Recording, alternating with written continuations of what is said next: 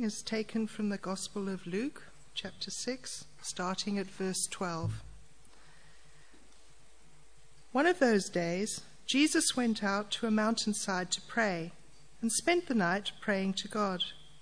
When morning came, he called his disciples to him and chose twelve of them, whom he also designated apostles Simon, whom he named Peter, his brother Andrew, James, John, Philip, Bartholomew, Matthew, Thomas, James, son of Alphaeus, Simon, who was called the Zealot, Judas, son of James, and Judas Iscariot, who became a traitor.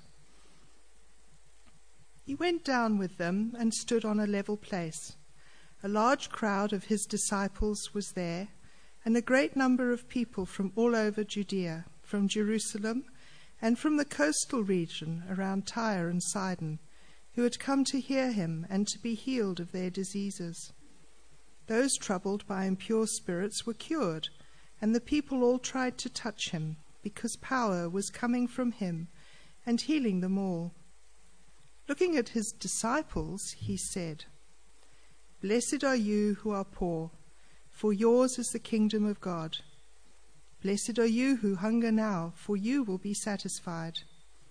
Blessed are you who weep now, for you will laugh. Blessed are you when people hate you, when they exclude you and insult you and reject your name as evil because of the Son of Man. Rejoice in that day and leap for joy, because great is your reward in heaven, for that is how their ancestors treated the prophets.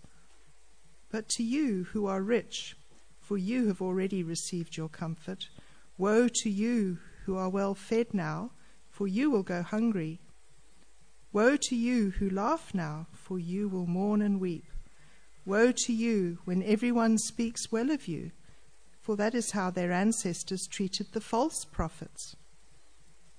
But to you who are listening, I say, love your enemies, do good to those who hate you, bless those who curse you, pray for those who mistreat you. If anyone slaps you on one cheek, turn to them the other also. If someone takes your coat, do not withhold your shirt from them. Give to everyone who asks you and if anyone takes what belongs to you, do not demand it back. Do to others as you would have them do to you.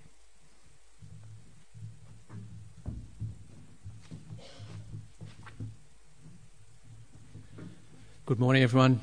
Um, if you're like me, there's a lot of things on your mind. If you want to talk about state assembly stuff, let's keep that till later. Happy to talk about that later. For now, we want to concentrate on this part of the Bible, and I'm going to pray that that's what we do. In the notices sheet, you'll see there's a sermon outline, and that may help um, follow along. Uh, if you're a note taking person, perhaps that might be somewhere you can take notes and jot down questions and things you want to chase up later, too. But how about we pray together? Heavenly Father, we thank you that you have given us this part of your word in the Bible. We just ask that you would speak to our hearts now. We pray that you would be at work in us. Lord, we pray that we wouldn't just hear these things, but that you would help us to understand how they apply to our lives and how we need to change, we pray. In Jesus' name. Amen. The way you walk can reveal a fair bit about you and how you're feeling and who you are.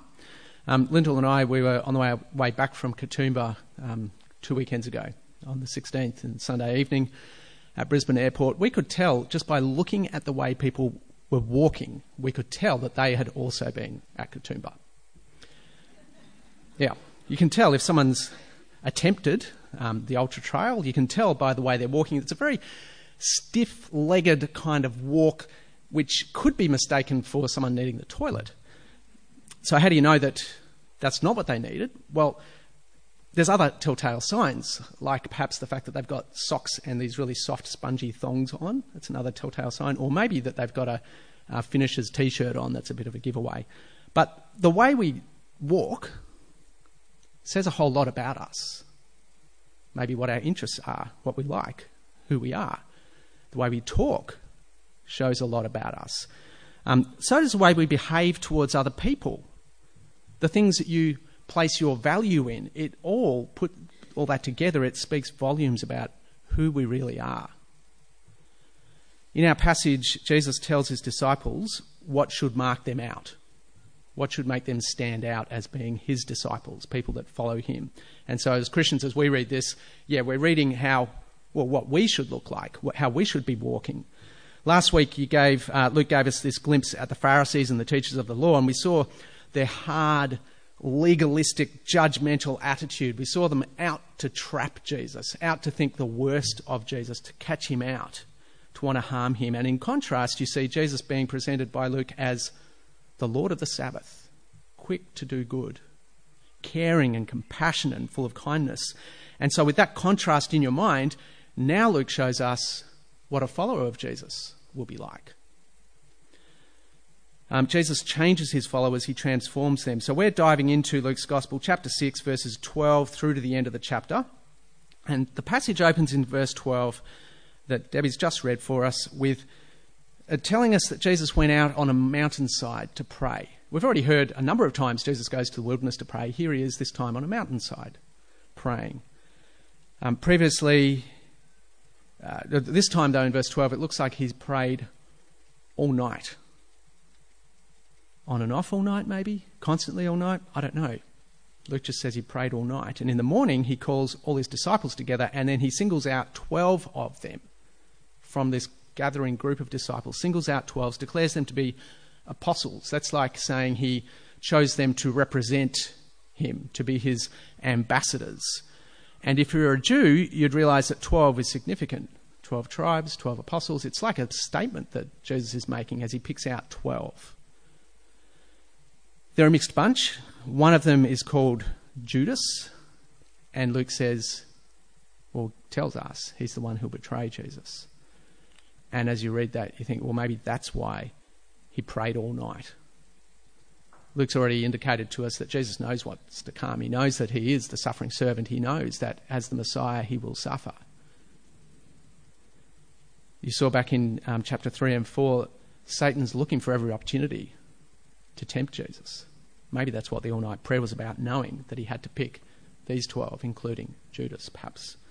Next thing Luke tells us is that Jesus starts telling his disciples how to walk as his followers. So, verse 17 says, There's more than just the 12. There's a lot of disciples, and then there's a whole load of other people as well. They've come from a wide area, from it says from Judea, from way down near Jerusalem in the south, from way up in Tyre and Sidon in the north. If you kind of add cars to the mix and think travel time, it's kind of like from Sydney to Brisbane, from Brisbane to Cairns, people over that sort of scope of area, but without the internet or quick Facebook communication or whatever. This is a massive crowd of people gathered. They've come for all sorts of different reasons. In verse 18, they've come to hear Jesus, they've come to be healed by Jesus, they've come to have evil spirits cast out of them. All they had to do in verse 19 was just touch Jesus. It's like he was leaking power. And that grabs our attention. We want to know more, but that's not what Luke is here to tell us about. He's here to tell us, or he's here writing for Theophilus, to show Theophilus the certainty of the things he's heard, to show Theophilus Jesus is the Messiah. And so this, this amazing miracle stuff just, well, we keep moving on.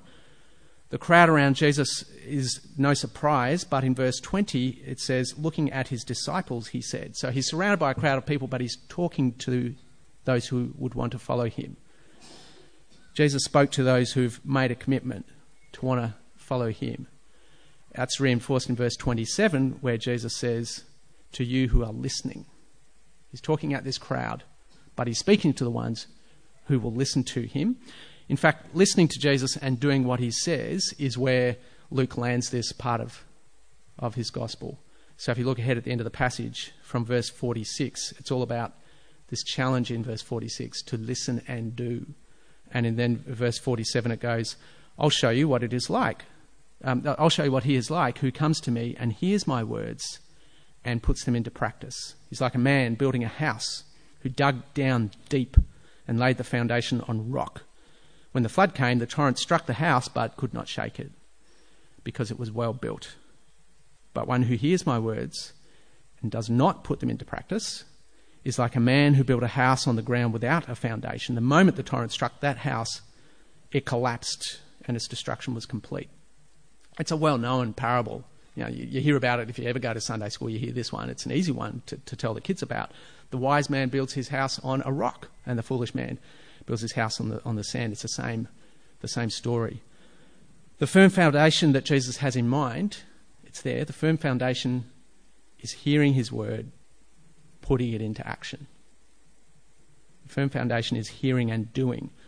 And I mean, we know how important foundations are. We've had in our area people are knocking down houses and rebuilding. They did one just across the road, and you could see what they did. They cleared the block, they drew it down, they put concrete in these holes. That became the, the, the, the foundation for the, the pouring of a, of a concrete slab, and then up go the walls. If you get the foundation wrong, it'll move. The concrete will crack, the walls will move, you'll even have a crooked roof. And here, in verses 48 and 49, there's a torrent of water that comes through and wipes out the house. If you've got a bad foundation, humanly speaking, there's nothing you can do. It's going to be destroyed. But in most cases, when the foundations are poor, you get a bit of warning. The cracks appear. And you can do what another neighbour in our street, we've got a very busy street as far as construction goes. This is a long time ago, but we had another neighbour who had to have underpinning done. They dug down each side of the walls, put in new foundations, put metal in, and lifted up the walls that had moved. Restoring the foundations, underpinning work. In most cases, you get a chance to, to have a look at the footings and, and repair these things. But enough structural engineering advice. The point is, we know that firm foundations matter, and Jesus' point is we need to build our lives on a firm foundation, and the foundation he has in mind. It's not just hearing his word, but doing it, putting it into practice. Uh, I mean, we know how important foundations are for life. I mean, if you've got kids, you try to teach them everything you know, and then they go off to school, and then you would discover how good you are as a parent as they start to mix with other kids and so on. Or, I mean, education itself, how important is that? To have good foundations so that you can do something after school. That, those things are true, but Jesus has a bigger picture in mind. He's thinking not just life, he's thinking eternity, foundation for eternity. And the foundation he wants his followers to build on is his words. So, as followers of Jesus, that's us. We want to build our lives on the foundation of Jesus' words. I mean, that's why reading the Bible is important. That's why reading the Bible for yourself is important. Trying to understand it, trying to work out how it applies prayerfully reading God's word. That's why coming to church is important. That's why when we do come to church, we have the kids head out to kids' church or KBC Kids on their, so where they can be taught at their own age. That's why we as, as adults stay in here with, with the high schoolers and have a look at God's word and try to understand it for ourselves, have it explained and applied. It's all about building the foundation, a nice, firm foundation for eternity, for our lives for eternity. Um, and that's why Bible teaching churches matter. So Jesus, he's talking to his disciples to anyone in this crowd of people who will listen. He wants them to build firm foundations by listening to his word and putting them into practice. And as followers of Jesus, when you do that, you expect your life will change. The way you walk will change. And so come back to the start of the passage and see how that works. So, back at verse 20, we'll change in what we value. As you look from verse 20 on, you look at these verses, they sound very familiar to what you might read in Matthew's Gospel, what's been become known as the Sermon on the Mount. But you'll see in verse 17, Luke likes to do things differently. Here, Jesus is speaking on a level place, and you know, perhaps he found a level place on this mountain. More likely, it's a different time, and Jesus is saying the same sort of things he always says to his disciples. But look at what he says from verse 20. Um, becoming a follower of Jesus, it'll change what you value. You'll be looking forward, looking ahead to the kingdom of God. So that even when things are rough now, you know where your hope is. So notice the way the tenses work. Verse 20, looking at his disciples, he said, Blessed are you who are poor, for yours is the kingdom of God. You're in, it's yours now. Verse 21, Blessed are you who hunger now, for you will be satisfied. What you're experiencing now is not all, there's better to come. Um, uh, blessed are you who weep now, for you will laugh. You see what Jesus is saying? It might be rough now, but you have so much to look forward to. He's saying you're, you're already in the kingdom of God, you're included. And you're living for that kingdom of God. Your hope is in heaven. What is important to you is the kingdom of God. That word blessed, it's, it's kind of hard word for us to translate. Some versions uh, put happy in there, which is, doesn't really do justice to it. Um, you might want to think, you know, lucky or fortunate, but that doesn't really do the job for us either. It's this idea of having the good life, having everything that's of value, blessed. And you look at verse 22 Blessed are you when people hate you, when they exclude you and insult you, and reject your name as evil because of the Son of Man. You see the way Jesus is talking? It's, it's kind of a, a rhetoric, it, it's a way of speaking.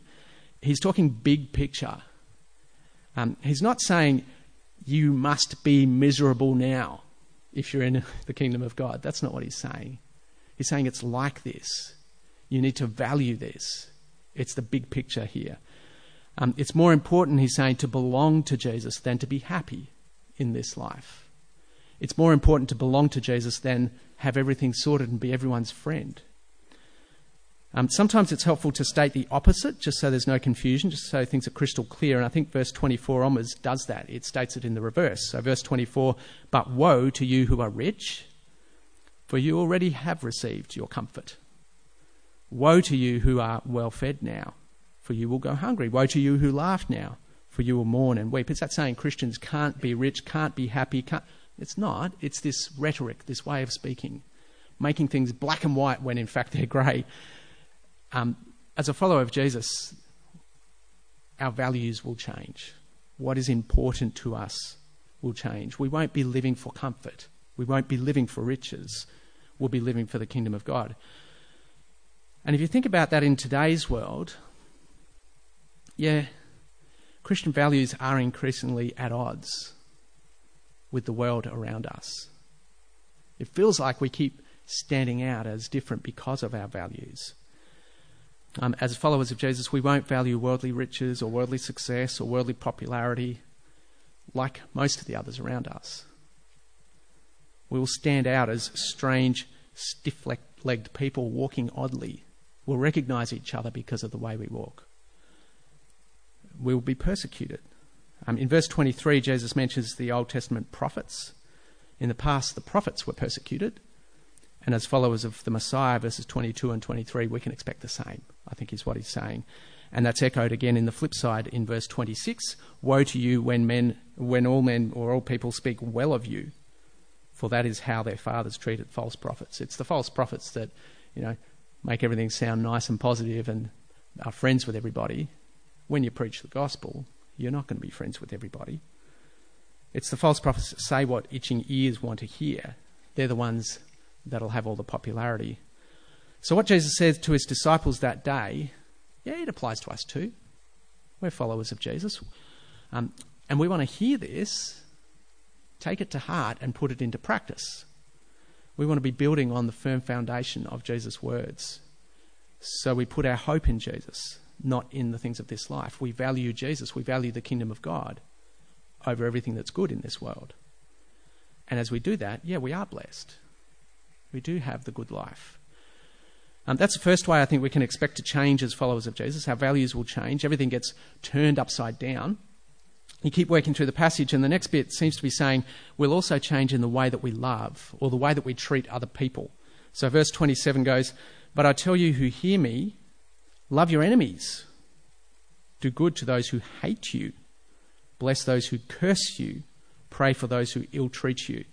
This is the same sort of rhetorical way of speaking, this sort of um, hyperbole that Jesus is using. It continues through here. He's talking in extremes, but the point's clear. You've got to be different in the way that you treat other people. You've got to be prepared to even love your enemy. Love them in terms of what's good for them, wanting to see them in heaven with you. That kind of love. Uh, it goes on in verse 29 If someone strikes you on one cheek, turn him the other also. If someone takes your cloak, do not stop them from taking your tunic.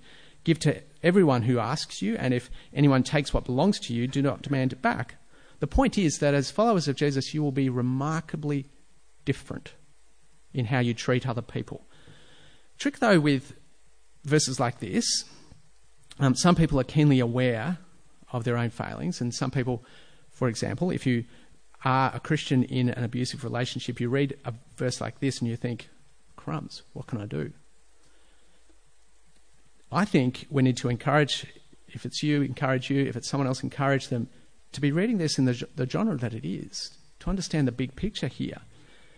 It's hyperbole, it's extreme rhetoric. It's similar to what you'll see ahead in chapter 14, where Jesus says, Anyone who comes to me and doesn't hate his father and mother, wife and children, brothers and sisters, yes, even his own life, such a person cannot be my disciple. That's extreme language to make a point. You've got to put Jesus first. It's the same here. Love your enemies. He's saying, stand out as being different in the way you treat people who are your enemies. Um, when he says turn the other cheek, he's saying don't become obsessed with chasing after your own rights. And so, I don't know, if you're someone in a difficult relationship, the loving thing, the loving thing will be to do what's best even for the person who is abusing you, and that will be get help for them. Get yourself out of there. But you'll do that in a way that's distinctively Christian with this big picture in mind, this concern for their salvation. So keep the, the way this is written in mind, but yes, we want to stand out as being massively different in the way that we love even our enemies. We have a different set of values, it will change the way we treat other people. In verse 31, maybe this is the summary perhaps do to others as you would have them do to you. And you'll see that echo through as you keep reading down through the passage. Um, feels like a bit of a change of tack from um, showing Jesus now talking about how we should love those who are not lovable, maybe, as you keep reading. There's different, you know, flavors of love, isn't there? There's kind of friendship kind of love, there's romantic love, there's um, just natural affection, there's unmerited love, undeserved love, unearned love, love that comes about because the one showing love just chooses to show love. And that's the kind of love that God has shown to us in Jesus. We didn't do anything to deserve it. It's all from God's side, His love for us. God loved us enough to send His Son to become one of us, to live the perfect life and die for our sins. God loved us like that when we didn't deserve it. That's the kind of love God has shown us, and as a follower of Jesus, we want to see a bit of that overflowing from us, don't you? We want to show the same kind of love. So, verse 32 if you love those who love you, what credit is that to you? Even sinners love those who love them. Um, and if you, if you do good to those who are good to you, what credit is that to you? Even sinners do that. And if you lend to those whom you expect a repayment, what credit is that to you? Even sinners lend to sinners, expecting to be repaid in full. But love your enemies, do good to them, and lend to them without expecting to, to get anything back. And then your reward will be great, and you'll be children of the Most High, because he is kind to the ungrateful and the wicked. Be merciful just as your Father is merciful. If you become a follower of Jesus, we listen to these words and we go to put them in practice. It'll change the way that we love. It'll change the way we love the unlovable, change the way we care for other people. We'll love like God's loved us. There's another change, I think, from verse 37 the way we view others, the way we judge others or don't judge others. So, verse 37 says, Do not judge, and you'll not be judged. Do not condemn, and you'll not be condemned. Forgive, and you'll be forgiven. Give, and it will be given to you. A good measure, pressed down, shaken together, running over, will be poured out in your lap. For with the measure you use, it will be measured to you. Can you see a little echo of verse 31 coming through? I don't think as you look at that, we're being told not to discriminate. You can discriminate in a positive way. I think we're being told not to be judgmental, not to write people off, not to do what you saw the Pharisees and the teachers of the law doing in last week's passage. Um, we need to have a kind of humility that recognizes, as we look at other people, that could be me. And so I think that's what comes out in verse 39. He told them another parable Can a blind man lead a blind man? Will they both not fall into a pit? A student is not above his, his teacher, but everyone who is fully trained will be like his teacher. Why do you look at the speck of sawdust in your brother's eye and pay no attention to the plank in your own eye? How can you say to your brother, Oh, let me get the speck out of your eye, when you yourself fail to see the plank in your own eye? You hypocrite. You can see the point, can't you? This humility. You're not judging other people, you're recognizing it could be you too. This, this attitude of generousness to other people if we want to be a follower of Jesus, then yeah, we need to be like that, slow to judge. And I reckon the longer you, you mix around Christians at, at, church, I reckon the easier it is for this sort of judgmental attitude to creep in. And you can write people off because of things they do do or don't do when we shouldn't be like that as followers of Jesus. If we're doing that, we need to stop. We need to do the underpinning work, fix the foundations.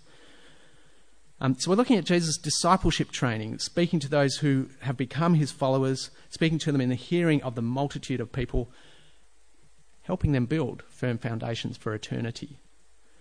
Following Jesus means everything will change. Following Jesus means changing what we value. Um, we're no longer living for today. There'll be a change in the way that we, we love. The way we love will be modelled in the way that God has loved us.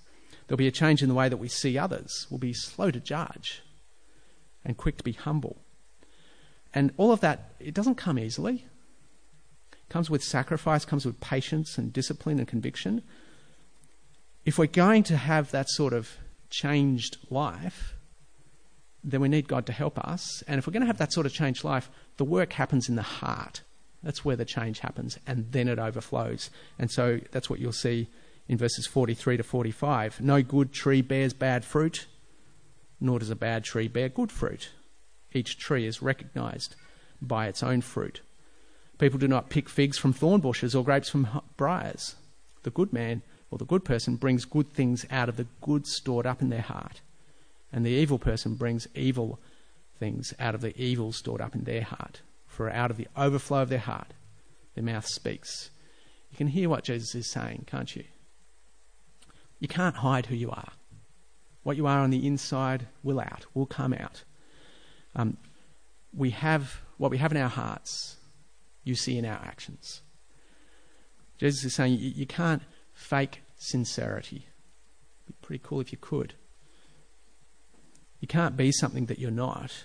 We need to change from the heart, and we need God to do that change in us. So we keep praying and we keep reading God's word and we keep attempting to put it into practice. We keep building those firm foundations. So the passage for today, it's Luke 6, 12 to 49. Um, Luke is telling Theophilus and us what Jesus taught his disciples. And we can expect that as followers of Jesus, he will change us. We'll become different people. Everything changes. What we value changes. How we love changes. How we see other people changes. And if we are genuine about following Jesus, listening to his words and putting them in practice, then you can expect your heart to be transformed as God works in your heart. Other people will see your genuine desire to be living for Jesus. It all builds on this foundation of Jesus' words. And so, yeah, the question for us well, how, how firm are your foundations? How firm are the foundations you're building your life on? Are you building on Jesus' words? Or do you need to kind of do a bit of reassessment and reevaluate your priorities and what you're pouring your life into? Are your foundations firm or are there a couple of cracks in the wall? Do you need some underpinning work done? You need to get in there and make some calls today, get some help rebuilding that foundation. As you think about your own situation, I think the same thing can be said about us as a church or even our denomination. We want to be building on Jesus' words and putting that into practice not moving on to our own wisdom or our own wise ideas or whatever. And so, as a church, we want to be on about making followers of Jesus and growing followers of, followers of Jesus. And the way you do that is by continuing to teach God's word and apply it and let it change us. Undergirding everything we do as a church, we need good Bible teaching, don't we? It's just the way these things work. Um, let's pray for ourselves and for our church. Let's pray that we would be building on a firm foundation of Jesus' words. Let's pray.